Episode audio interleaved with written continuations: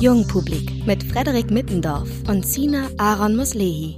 Was passiert da bloß gerade? Die Basis hat zwar Ja gesagt zur Großen Koalition, 66 Prozent der SPD-Mitglieder stimmten für eine Neuauflage, doch damit sind die Fragen rund um die Zukunft der Sozialdemokraten nicht geklärt. Absturz bei den Umfragewerten, ein Zickzackkurs bei der Frage nach der Beteiligung einer großen Koalition, offener Streit um Positionen und da sind noch die Jusos, die sich wünschen, die SPD zu erneuern und frischen Wind reinzubringen.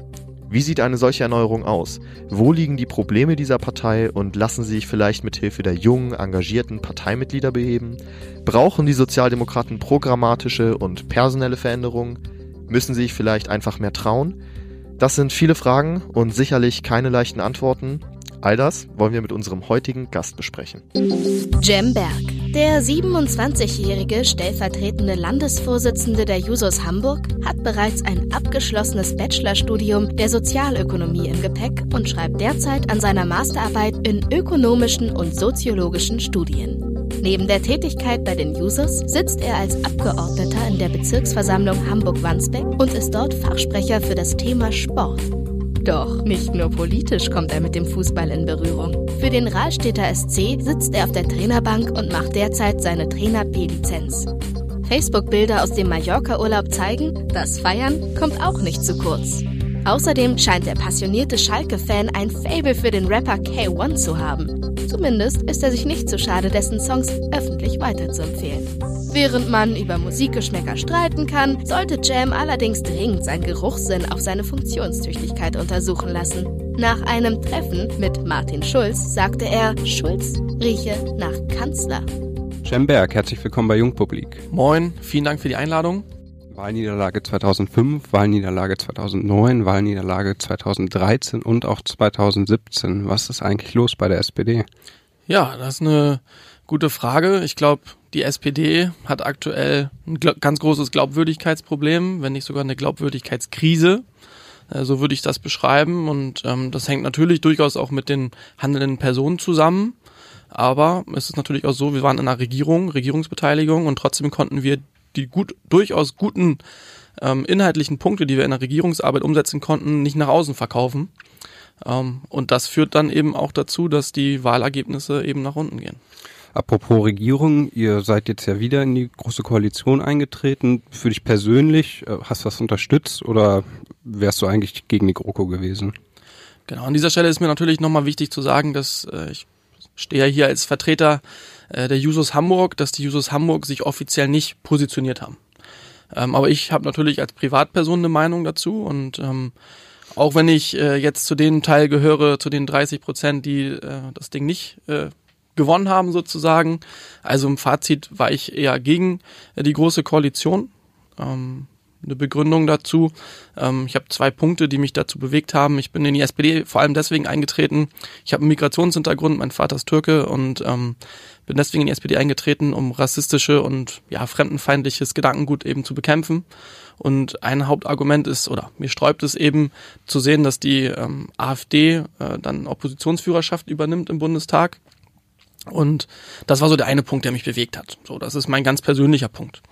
Dann der andere Punkt in Hinsicht auf unsere Partei ist natürlich, ähm, ich glaube eben, dass dieser Punkt äh, Hashtag SPD erneuern oder ich nenne es immer modernisieren, äh, an die Zeit anpassen von heute, ähm, relativ schwierig geht, wenn man gleichzeitig an Regierungsbeteiligung eben ist.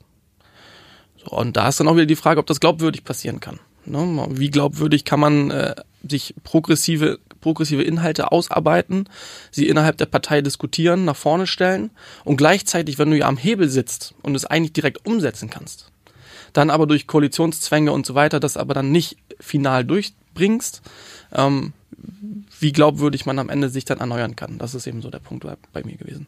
Du hast vorhin von einem Glaubwürdigkeitsproblem gesprochen. Ist das äh, eine Geschichte, die erst ab, den, ab dem Wahlkampf oder in den Wahlen irgendwie an Bedeutung gewonnen hat oder jetzt erst recht, als es dann um die große Koalition ging, erstmal sagen, nein, wir verwehren uns dagegen, dann doch in die große Koalition einsteigen? Oder ist das eine Sache, die vielleicht schon innerhalb der letzten Jahre, möchte ich sagen, irgendwie an Fahrt aufgenommen hat? Wie siehst du das?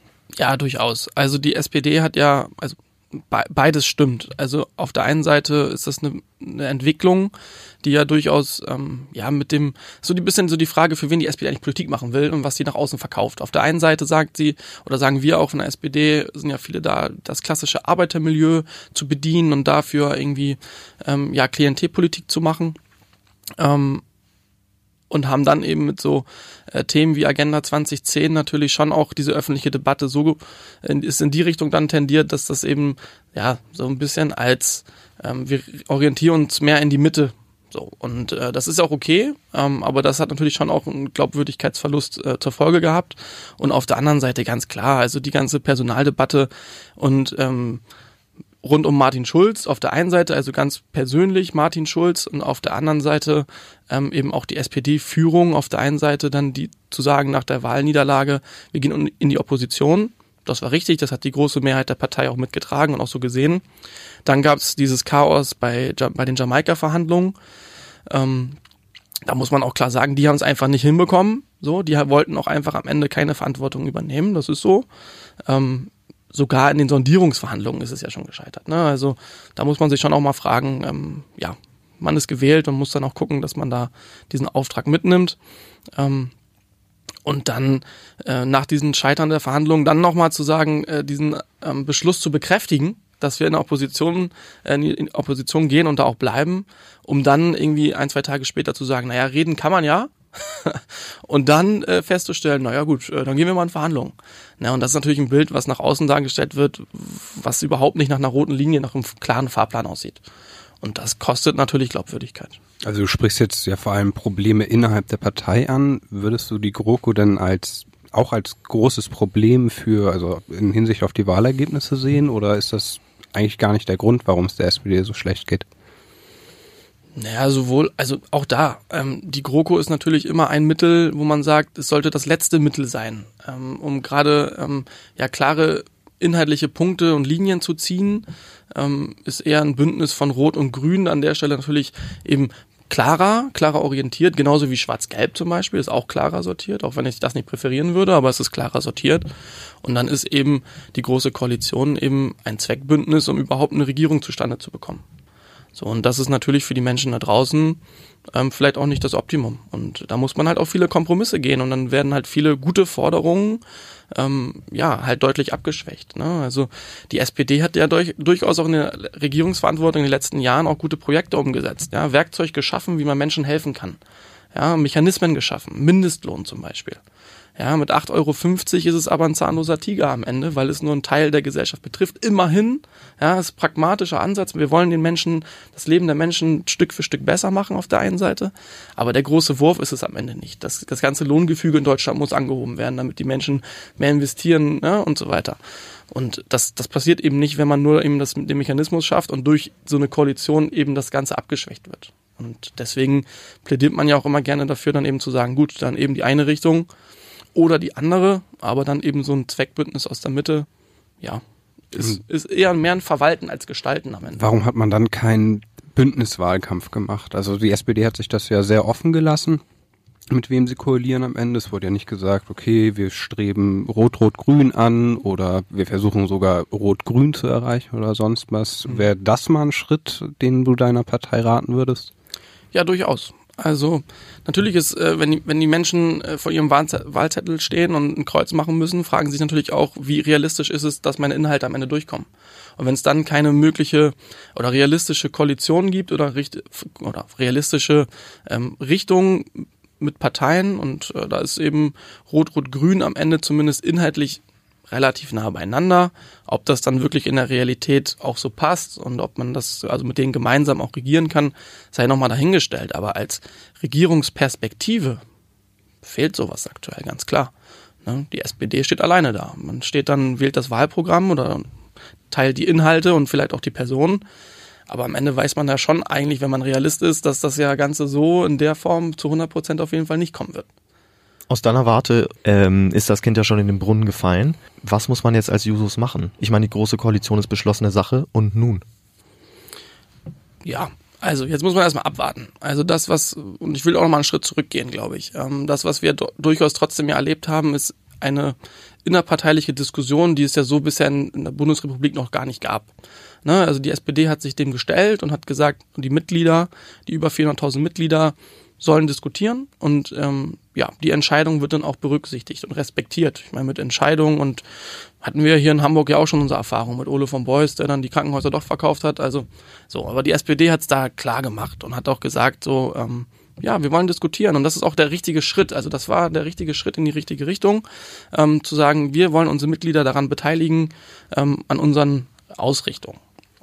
So, und die Jusos sind natürlich immer irgendwie progressive Speerspitze innerhalb der Partei. Das ist auch so und das soll auch so sein, dass sie eben junge und frische Ideen ähm, ja einfach ein bisschen aufwirbeln und in, in die Parlamente bringen, aber auch einfach in die Partei. Und das ist unsere Aufgabe nach wie vor, also ein bisschen irgendwie der Aufsichtsrat der SPD zu sein und da immer wieder auch den Finger in die Wunde zu legen und zu sagen, hier Modernisierung, so nenne ich es nämlich, SPD erneuern, ist ein schöner Hashtag, aber auch eher so ein Kampfbegriff sondern modernisieren, der Zeit anpassen. So, und da gibt's ganz, ganz faktisch auch ein paar Punkte, einfach ähm, ja die Partei so mo zu modernisieren, dass sie ähm, aktuell ähm, alle Schichten die Möglichkeit bietet, ähm, zu partizipieren. Also viele Menschen haben keine Lust, sich nach der Arbeit oder nach einem anstrengenden Familientag irgendwie dann noch irgendwie zwei, drei Stunden in Sitzungsraum zu setzen. So, und da muss die SPD, da gibt es doch so viele Tools mittlerweile, so viele Möglichkeiten, eben auch da ein Angebot schaffen. Und das meine ich eben mit modernisieren. So, und grundsätzlich, das ist jetzt die große Aufgabe der SPD, wenn sie es dann ernst nimmt, ähm, eine neue, ich sag mal, das fehlt uns so ein bisschen, so eine klare rote Linie reinzukriegen. Ja, so eine neue Geschichte zu erzählen. Was wollen wir denn eigentlich als SPD? Ja, pragmatisch wollen wir handwerklich ein paar Sachen verbessern. Das ist okay. Ne, das, find, das unterstütze ich auch. Das ist auch realistisch. Aber trotzdem brauchen wir noch eine Perspektive für unser Land. Was wollen wir denn, in, wo wollen wir denn sein in 20, 30 Jahren mit Deutschland? Aber diese Modernisierung, von der du sprichst, ist die jetzt, kann man nicht, kann man vielleicht behaupten und sagen, durch den Eintritt in die Große Koalition ist diese Modernisierung, die man plant, vielleicht in gewisser Art und Weise gefährdet oder sehr, sehr schwierig umsetzbar? Also Kühnert hat ja schon im, im Wahlkampf um oder in der GroKo-Kampagne gesagt, dass mit dem Eintritt in die GroKo wird die Erneuerung höchstwahrscheinlich nicht mehr vonstatten gehen können. Würdest du dich da anschließen? Genau, das wäre auch einer meiner Argumente zu, zu, sagen, ich unterstütze eben nicht die große Koalition. Ähm, aber ich würde das schon nochmal trennen voneinander. Also gerade auch irgendwie mit Lars Klingbeil haben wir guten äh, Generalsekretär jetzt, ähm, der genau diese Mechanismen ja einführen will und auch schon getan hat. Also wir haben jetzt ja zum ersten Mal erlebt, dass es so einen großen SPD-Messenger gab, wo man sich anmelden konnte und dann regelmäßig aus den Koalitionsverhandlungen dann brandfrische Selfies und äh, Infos bekommen hat. Ähm, das sind ja gute Sachen. Das sind die ersten Schritte, aber da muss es eben weitergehen. Es gibt ja verschiedene Plattformen, zum Beispiel Trello ist eine gute Plattform, wo man sich online austauschen kann, wo die Leute nicht ähm, ortgebunden sind, sondern eben dann auch ähm, von egal wo, von unterwegs einfach mobil sein können, sich daran beteiligen können. Und dann, und das finde ich eben auch der, die, der nächste Schritt, wo die SPD aus meiner Sicht hingehen sollte und ja auch schon passiert ist, projektbezogen zu arbeiten, sich Bündnispartnerinnen zu suchen, ja, und dann ähm, gesellschaftliche Projekte anzuschieben und die gemeinsam voranzutreiben. Ich glaube, das ist sehr, sehr wichtig. Und dieses verkrustete Parteienleben, wo, und das muss man ja auch selbstkritisch sagen, wo man dann äh, viele dann auch keinen Bock hatten, dass dann irgendwelche Leute von außen dazukommen, so, weil muss man ja mit noch mehr Leuten diskutieren und da sich noch mehr irgendwie äh, streiten und so. Nein, das ist der falsche Weg. Der richtige Weg ist, glaube ich, heute genau das zu öffnen und zu sagen, ja, die SPD muss wieder dahin kommen, sich zu streiten. Und ähm, das war mit dieser GroKo-Kampagne, die ich auch nicht in allen Punkten teile mit Kevin Kühnert, aber schon ein erster Schritt, dass man wenigstens mal wieder zwei Positionen hatte, die, die legitim war zu unterstützen. Das muss man ja auf beider Seite sagen. Bei den ganzen Neueintritten in deine Partei, in die SPD, was sind die Themen oder was bewegt die Leute, die bei euch dann ja mit neu eintreten? Was versuchen die in die Partei mit reinzutragen? Welche Erwartungen bringen die mit und so weiter? Ja, das ist natürlich sehr vielfältig. Ne? Also da gibt's wie gesagt, Leute, die wollen projektbezogen arbeiten, die sagen, mir ist das eine Thema sehr, sehr wichtig. Ähm, als Bezirksabgeordneter bearbeite ich zum Beispiel die ganzen Sportvereine, ich bin sportpolitischer Sprecher. So, und an der Stelle ist es eben auch immer, freut mich immer, wenn dann auch ähm, ja, Vereinsvorsitzende oder Vereinsmitglieder dann sagen, ja, ich finde Politik finde ich auch ganz spannend, aber ich will mich vor allem in, in dem Bereich Sportpolitik engagieren. So, dann ist das ja okay. Ähm, also die großen gesellschaftlichen Themen, ähm, die ich jetzt bei den Jusos gerade in Hamburg auch so entdeckt habe, ist äh, das Thema Gleichstellung. Da wollen viele mitarbeiten. Ähm, aber auch sowas wie, ja, so traditionell grüne Themen, Nachhaltigkeit. Ne? So wie wollen wir eigentlich in dieser Welt noch leben? Ne? Und äh, wie wollen wir mit der Welt an sich umgehen? So, da ist das Zwischenmenschliche noch gar nicht gemeint, sondern mit der Natur. Und das sind natürlich auch spannende Themen. Und äh, eins, wo, wo ich mich auch mal freue, wenn dann noch weitere Mitstreiter dazukommen, ist natürlich die, das ganze große Thema gegen rechts. Ja, das wird jetzt ja auch immer mehr und ähm, ich meine, das zeigt es ja auch. Also ich bin jetzt seit drei Jahren im Parlament und ähm, stelle Plakate raus und seitdem ich Plakate rausstelle, kriege ich Hassbriefe. So, und das in Wandsbek. So, da bin ich geboren, da bin ich aufgewachsen. So, ähm, habe zwar einen türkischen Namen, aber so richtig türkisch sprechen tue ich gar nicht. So, ähm, habe hier irgendwie mein Abi gemacht, habe studiert, so engagiere mich sozial im Sportverein, so und trotzdem, also ich gebe der, kann man glaube ich so sagen, also der Gesellschaft auch ein bisschen was zurück, so und am Ende kriege ich irgendwelche Hassbriefe, die mich hängen sehen wollen. So, und das ist eben eine Entwicklung, die ich durchaus mit der AfD auch verbinde. Und deswegen freue ich mich, wenn Leute in die SPD eintreten und sagen, das geht so nicht weiter. So, und das wollen wir bekämpfen. Bei der ganzen Thematik Recht, äh, AfD und so weiter, also dieser ganze Konflikt national gegen global und also mal ein bisschen weiter gefasst, ähm, Per Steinbrück hat jetzt gerade ein Buch geschrieben und Sigmar Gabriel hat im Spiegel, glaube ich, ein Essay geschrieben. Die haben beide gesagt, wir müssen Ideen oder Diskussionen um die Leitkultur oder auch äh, um Heimat offensiver an unserer Partei vorantreiben. Würdest du sagen, das ist ein richtiger Ansatz oder sperrst du dich da eher gegen? Ja, ich finde es insofern ganz lustig, als dass meine Bundestagsabgeordnete für Wandsbek ja Aidan Ösus ist. Und Aidan Ösus war ja Staatsministerin unter anderem im Bundeskanzleramt eben für genau diese Fragen Migration, Integration und Flüchtlinge und hat ja durchaus diese Debatte ja auch angestoßen. Thema Heimat, Identifikation und so weiter. Und ähm, ja, das gehört natürlich dazu, aber ähm, ich fand den, also sie hat dafür ziemlich viel auf den Kopf bekommen, ähm, muss man ja fairerweise sagen, ähm, wobei ich das, was sie gesagt hat, gar nicht, also fand ich schon richtig. Das äh, ist, wenn man sich Hamburg anguckt, ist einfach eine pluralistische Gesellschaft, eine vielfältige Gesellschaft. Da kann man nicht das Deutsch. Bin ich jetzt, bin ich jetzt nicht äh, mehr Deutsch als andere, nur weil ich äh, schwarze Haare habe? Also das, das, das kann man, glaube ich, gar nicht so richtig definieren. Aber natürlich ist es so, dass man auch als SPD dazu einen Bezug haben muss und äh, sagen muss, dass wir irgendwie zu unserem Land stehen und da auch irgendwie versuchen, das Land voranzubringen und irgendwie daran zu arbeiten. Und da glaube ich einfach, da muss man natürlich Identifikation schaffen.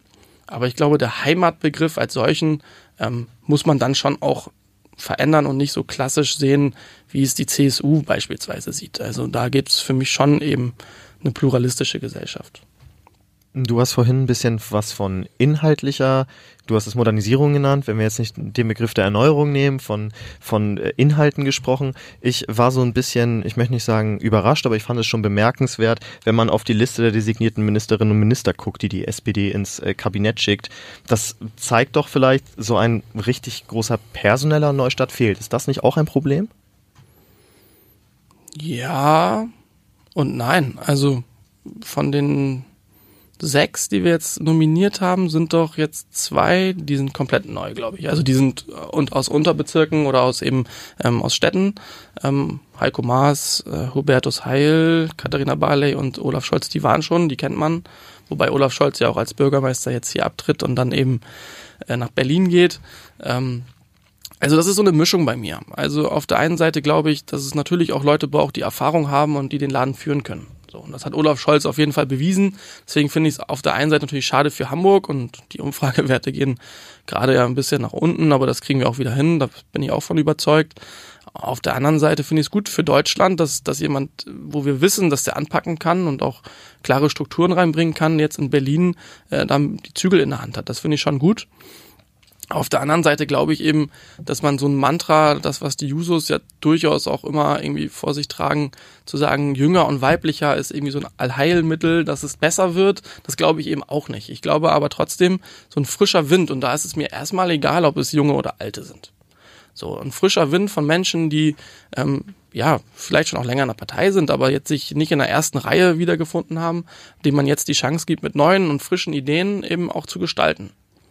Aber haben gerade in dieser Auseinandersetzung, als es um GroKo oder No GroKo ging, haben da nicht gerade die jungen Menschen bewiesen, dass sie dazu in der Lage sind, äh, komplexe Sachverhalte sehr, sehr differenziert anzugehen und sich für eine bestimmte Meinung einzusetzen? Und kann man sich da nicht als Partei einfach mal, einfach mal etwas wagen und sagen, na gut, ein bisschen jünger schadet nicht? Also jetzt auch ein bisschen Ja. mit Blick auf die. Ja, definitiv, definitiv. Aber das fehlt Fall. dir jetzt nicht in der, in der, also bei den, bei den designierten Ministerinnen und Ministern von der SPD-Seite. Ich weiß nicht, wie alt die alle sind, aber ja, Ich natürlich. glaube, die jüngste, ich glaube, Giffey ist 39. Also es ist ja für ein Politikeralter noch jung. Ja. Noch jung, ja gut. Jusos geht man, ist man bis 35, da wäre schon natürlich auch mal ein Signal gewesen, natürlich. Und das würde man, also würde mich auch freuen. So, auf der anderen Seite, wie gesagt, da muss eine gute Austariertheit sein, also eine gute Gleich, also Verteiltheit und ja, wenn man das konkret, also ganz genau nimmt, ja, klar, da fehlen schon ein, zwei. Aber ich rede gar nicht von Ministern, sondern eher in der Partei. Also, dass da auch in der Parteispitze, ja, wir reden jetzt immer von Nahles, von Olaf Scholz und so weiter, mögen ja auch alle, also habe ich auch schon gesagt, Olaf Scholz ist ein guter, aber auch Andrea Nahles hat ja durchaus äh, gute Punkte, die sie vorantreibt. Und da würde ich mir aber auf jeden Fall jetzt auch wünschen, dass da Leute, ja, warum nicht ein Kevin Kühner damit in, in, Bundes, in die Bundesspitze der SPD, warum nicht? Also er hat ja schon auch durchaus bewiesen, dass er rhetorisch äh, brilliert und wirklich ein guter Redner ist, aber auch inhaltlich gu- gut argumentieren kann. Und warum soll man den nicht auch mal nach vorne bringen und fördern? Das ist ein bisschen was anderes als beispielsweise, haben sich die Jusos vielleicht auch ein bisschen qualitativ geändert. Also die Bundesvorsitzende davor, jetzt so eine Gesamtschelte zu verteilen, nein, aber so Ükermann oder so, das war dann halt schon ein qualitativer Unterschied jetzt. Ne? Welche Wählergruppe wollt ihr in der Zukunft ansprechen? Weil Kevin Kühnert sagt, man muss aufhören, allen zu gefallen. Ist das auch eine Sache, die in Hamburg von Bedeutung ist? Du sagtest vorhin, viele Einzelthemen sind für, für die jungen Menschen bedeutend, wenn sie in die, wenn sie bei den, in der SPD eintreten, wenn sie bei den Jusos aktiv werden. Aber es muss ja auch etwas wie einen roten Faden geben. Was wird das wichtigste Thema der nächsten Jahre? Was bewegt die Jusos? Muss man nicht irgendwie versuchen, aufzuhören, an vielen verschiedenen Baustellen zu arbeiten und sich jetzt vielleicht mh, Gedanken über ein Narrativ machen, das du ganz am Anfang des Gesprächs angesprochen hast? Ja, sowohl als auch. Die SPD hat den Anspruch, Volkspartei zu sein. Und dann muss sie eben auch breit aufgestellt sein. Und ich glaube eben, ähm, ganz konkret, projektbezogen zu arbeiten ist gut, weil dann kriegst du die Leute motiviert, daran auch teilzunehmen. Aber natürlich, das habe ich eben ja schon gesagt, braucht es ein Narrativ, braucht es eine große Richtung, eine große Entwicklung. So, und die kann natürlich schon auch sein, dass man sagt, ja, die SPD muss wieder investieren. Deutschland muss investieren. Gerade als junge Generation ist es so, die schwarze Null auf dem Papier sieht gut aus, bringt mir persönlich aber gar nichts. So, und dann muss es natürlich schon darum gehen, in Infrastruktur zu investieren, in Bildung zu investieren. Deutschland ist irgendwie weltbekannt dafür, dass wir irgendwie gute Ausbildung haben und irgendwie Made, made in Germany so nach vorne geht und genau das müssen wir ja weiter protegieren. So und da geht's dann auch darum, deutlich zu investieren. Aber auch das Thema Europa beispielsweise ist ja schon auch eine große Leitlinie und da glaube ich eben nicht, dass es reicht, dass man nur ein Lippenbekenntnis macht, sondern da muss man dann schon auch die Themen richtig angehen und da muss man auch sagen, okay, warum geht es Europa gerade so schlecht und was ist eigentlich die Rolle Deutschlands dabei? Und da gibt es durchaus noch Handlungsbedarf. Du hast äh, vorhin schon einige kleine Themen angesprochen, die für dich von großer Bedeutung sind. Lässt sich das benennen, was bei den Users zurzeit auf der Top 1 oder Top 2 steht, wo man sagt, das ist ein Thema, was bis zur nächsten Wahl sehr, sehr wichtig ist. Ein, ein Thema, was man angehen muss, um vielleicht auch in der nächsten Bundestagswahl dann tatsächlich vielleicht auch wieder Volkspartei zu sein, so wie du das sagst. Genau, die Aufgabe der Jusos ist es, ein bestimmtes Klientel am Ende anzusprechen. Die SPD hat den Anspruch, wie gesagt, Volkspartei zu sein, breit aufgestellt zu sein. Die Jusos können sich auf bestimmte Themen konzentrieren. Und da ist natürlich ein Thema die Generationsgerechtigkeit. Ne, und das meinte ich, habe ich ja eben ja schon angedeutet mit Investitionen in die Zukunft. Das sagt man ja nicht ohne Grund. Ne, wenn die Infrastruktur marode ist und irgendwie man hier kaum noch mit dem Bus irgendwie über die Straßen fahren kann, äh, ohne irgendwie durchgeruckelt zu werden, ähm, dann ist das ein Problem. So, und ähm, das ist natürlich auf jeden Fall aber also ein großes Thema. Und da geht's dann ja schon weiter mit Rente. Ich bin jetzt absolut kein Rentenspezialist, aber das ist natürlich auch ein Thema, was man in Zukunft angehen muss, dass man sagt, ähm, die Gesellschaft wird immer älter. So, auf welche Beine wollen wir das eigentlich stellen? Wie wollen wir das eigentlich finanzieren? So, das ist schon auch ein Thema. Ich weiß, dass sich da viele junge Leute, also gerade in meinem äh, Umkreis, also ich sag mal, in meiner Fußballmannschaft ist mal so ein Gradmesser, da frage ich Leute, hier, wie sieht's aus? Rente, interessiert euch das? Ja, nö, eher weniger. Aber trotzdem ist es ein Thema, was man ja nicht irgendwie verschweigen darf. Da muss man schon auch rangehen. Also, grundsätzlich Generationsgerechtigkeit ist vielfältig. So, ein anderes Thema, was ja schon auch, ähm, ja, für, für die viele junge Leute schon auch wichtig ist, ist eben ähm, die Frage, wie man innerhalb der Gesellschaft miteinander umgehen möchte. Ja, und da gehört auf der einen Seite ist das mein Thema, natürlich, ähm, wie man mit rassistisch, mit Rassisten umgeht. Ja, dass man, dass man als Gesellschaft eine Entwicklung wieder hinbekommt, ähm, dass man sagt, dass sowas falsch ist, dass man das in der Öffentlichkeit auch klar sagt. Ein, wenn ein Gauland sagt, dass er Frau Ösus irgendwie entsorgen möchte und am nächsten Tag schon wieder im ZDF sitzt, im öffentlichen Fernsehen, dann ist das ein Problem. So, und das müssen wir als Gesellschaft wieder angehen, das, das Thema. So, auf der anderen Seite gehört dazu aber auch ein Thema wie Gleichstellung. Ne, dass ich sehe, dass wir viel Zulauf haben von ähm, jungen Frauen, gerade bei den Jusos, so, die sagen, ich finde es einfach scheiße, wenn äh, der Mann, der die gleiche Ausbildung hat wie ich, so, der genauso lange im Unternehmen ist wie ich, der aber irgendwie 20 Prozent mehr Geld verdient. So, und das geht nicht. So, und das ist ein Thema, was wir Jusos uns ganz groß auf die Fahnen schreiben und wofür wir auch kämpfen werden. Aber genauso ist ein anderes Thema Bildung. Ne, ähm, das geht ja auch einher damit. Ne? Wenn die Leute gut ausgebildet sind, dann ist nachweislich, sind die Leute weniger irgendwie am rechten Rand. So. Und ähm, grundsätzlich ähm, Bildung in Vordergrund zu stellen, in den Mittelpunkt zu stellen unserer Arbeit, ist, tut, glaube ich, Deutschland gut, tut der SPD gut und auch den Jusos so am Ende. Weil das eben ein Thema ist, was einfach wirklich Zukunftsperspektive hat. Ähm, ich würde gerne noch mal ganz kurz ein Stück zurück. Du hattest gesagt, dass ihr Jusos ja eher für Einzelthemen ja euch positionieren müsst und dass die SPD den Anspruch haben muss, als Volkspartei zu gelten.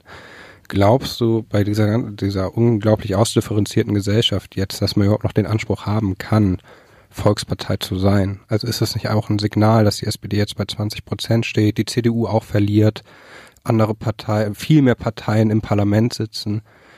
Kann es überhaupt noch eine Volkspartei geben? Ja, ja. Also ganz klar, ja. Also muss es auch irgendwo geben, damit es breite Mehrheiten gibt am Ende, um eben auch ein stabiles Regieren zu ermöglichen. Also ich glaube, es ist ziemlich schwierig und das sieht man ja auch in anderen europäischen Ländern, wenn das Parlament noch mehr zersplittet ist und die Prozentzahlen noch mehr aufgeteilt werden, dann führt das nicht unbedingt dazu, dass das Regieren am Ende stabiler wird. Und das sollte ja schon auch unser Interesse sein, dass es Parteien gibt und das sind eben in Deutschland die CDU und die SPD, die als Volksparteien zählen und eben versuchen, möglichst breit aufgestellt zu sein. Aber natürlich auch für ihr Klientel. Das ist ja genau der Punkt. Die CDU geht eben in eine andere Richtung und ich bin da fest davon überzeugt, wenn äh, Frau Bundeskanzlerin Merkel irgendwann weg ist, dass dann die CDU auch wieder in Richtung Streit gerät, weil die sozialdemokratisierte CDU dann unter Merkel eben nicht mehr so funktioniert.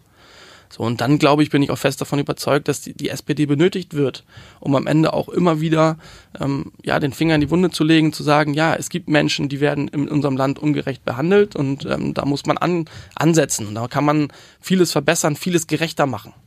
So, und da ist eben, wie gesagt, ein Thema Bildung und da geht's dann eben los bei der Kosten, bei den kostenfreien Kitas bis eben über die Schule bis zum Studium und auch dem Meister zum Beispiel. Das kostet Geld. So, und da sind wir eben dafür, dass der Staat sowas eben auch finanzieren sollte. Oder eben Unternehmen, aber auf jeden Fall irgendjemand, damit Menschen sich eben weiterqualifizieren und Deutschland eben auch das Niveau der Ausbildung und der Qualifikation weiterhin hochhalten kann. Was ist denn euer Klientel? Genau, das ist eben am Ende die spannende Frage. So, und das ist ja das, was ich auch verbinde mit, ähm, die SPD muss eine neue rote Linie finden. Und das gehört natürlich dann vor allem dazu, erstmal zu analysieren, um wen geht's eigentlich. Den klassischen Arbeiter gibt es ja als solchen gar nicht mehr. Oder wenn es den noch gibt, wählt er euch nicht mehr. Genau, oder er wählt uns nicht mehr. So, ähm, ja, ist halt irgendwie relativ schwierig. Also als klassischen Arbeiter, es gibt durchaus noch welche. Mein Bruder ist zum Beispiel so einer, der arbeitet im Stahlwerk. So, das ist aus meiner Perspektive noch ein klassischer Arbeiter. So, aber davon gibt's eben nicht mehr so viele, als dass es eben eine ganze Bewegung ist. Und in Wahrheit ähm, sind sie durch Gewerkschaften und so ja auch relativ gut vertreten, gerade im Stahlsektor zum Beispiel. Ne? IG Metall ist da ja sehr stark aufgestellt. Aber ähm, die SPD muss schon gucken, wohin sie sich orientiert. Die Menschen, für die wir damals Politik gemacht haben, vor 10 oder ja, 20, 30 Jahren, ähm, die haben diesen Claim, diesen, ähm, was Willy Brandt ja auch geprägt hat, Aufstieg durch Bildung erlebt. So, und das sind dann nicht mehr die klassischen Arbeiter, das sind Dienstleistungssektoren und so weiter und so weiter. So, und da muss die SPD sich einfach einfach neu eine Identifikation schaffen. Und ich glaube, dann wird auch sehr klar, um welche Gruppierung es am Ende geht. So, aber grundsätzlich muss die SPD auch ein Angebot trotzdem schaffen für diejenigen, die die Schwächsten in der Gesellschaft sind. So, ne? Also sowohl als auch. Und das ist eben am Ende dann genau die Gleichung, die eine Volkspartei auch ausmacht, dass man eben sowohl die einen mitnimmt als auch die anderen. Aber fokussiert eben auf eine neue Identifikation, eine neue Gruppierung. Davon bin ich fest überzeugt. Und das muss diesen Streit oder diese Richtungsfrage, so würde ich es nennen, das muss die SPD jetzt führen. Und vielleicht zum Abschluss ein Satz, ein Wunsch, ein Tipp oder eine Forderung an den Bundesvorstand der SPD. Was wäre es? Was würdest du sagen? Hm, gute Frage. Ein Wunsch an die Bundesspitze ja, aufzuhören mit so einem Zickzackkurs. Klare Ansage, mit Überzeugung vor die Kameras treten und die Richtung auch beibehalten. Rückgrat zeigen. Ich glaube, das ist ganz wichtig und das würde dann auch dazu führen, dass uns mehr Menschen wieder glauben, was wir sagen. Und wenn die uns das glauben, dann sind wir auch eben in der Lage, wieder mehr Prozentpunkte zu bekommen und dann das Leben der Menschen Stück für Stück wieder besser zu machen. Und das machen wir in Hamburg ganz konkret, in den Bezirken zum Beispiel ja, wo wir wirklich von Projekt zu Projekt gehen und den Menschen, den Vereinen und Verbänden, die da sind, die zu uns kommen, wirklich irgendwie ja den Alltag verbessern. Und das ist, glaube ich, ganz wichtig. Mehr Rückgrat in der Partei, das wünscht sich der 27-jährige stellvertretende Landesvorsitzende der Jusos Hamburg, Jemberg. Besten Dank für das Gespräch. Vielen Dank. Das war Jungpublik. Mehr zu dieser Folge auf jungpublik.de.